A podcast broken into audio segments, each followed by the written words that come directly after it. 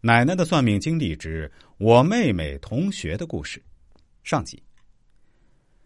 今天再来跟大家说一个我奶奶给人算命的经历，绝对是真实的，是我奶奶给我妹妹一个同学算命的故事。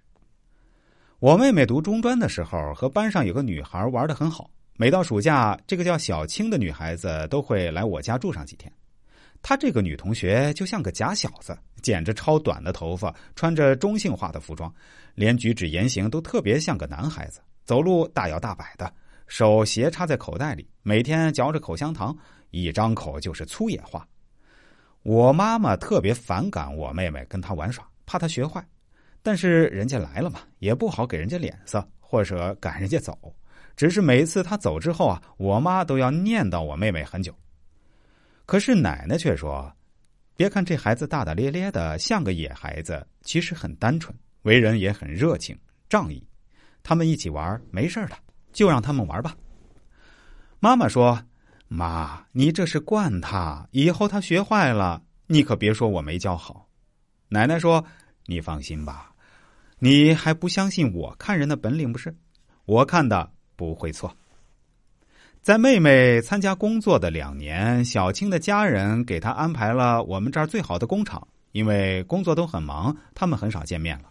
后来小青上班的工厂要搬迁到别的城市，小青也要调走，他们见面的机会就更少了，但是会经常写信打电话。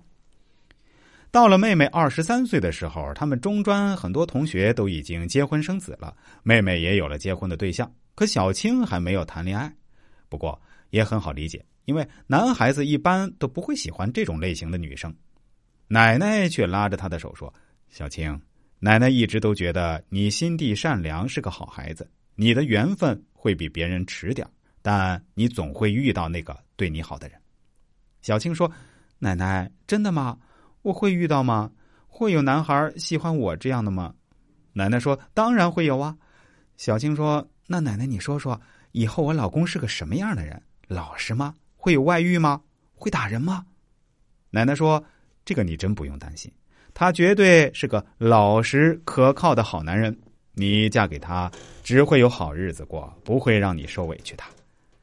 小青听了眼睛放光，好，奶奶，我信您。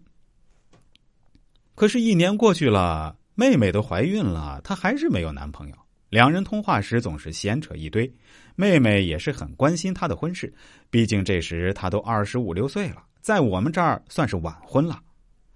后来妹妹生了孩子，也忙不过来，两人的联系渐渐的少了，每一次通话都是因为孩子哭闹而匆匆挂断，再加上妹妹也没有常回来，我们也不知道小青过得怎么样了。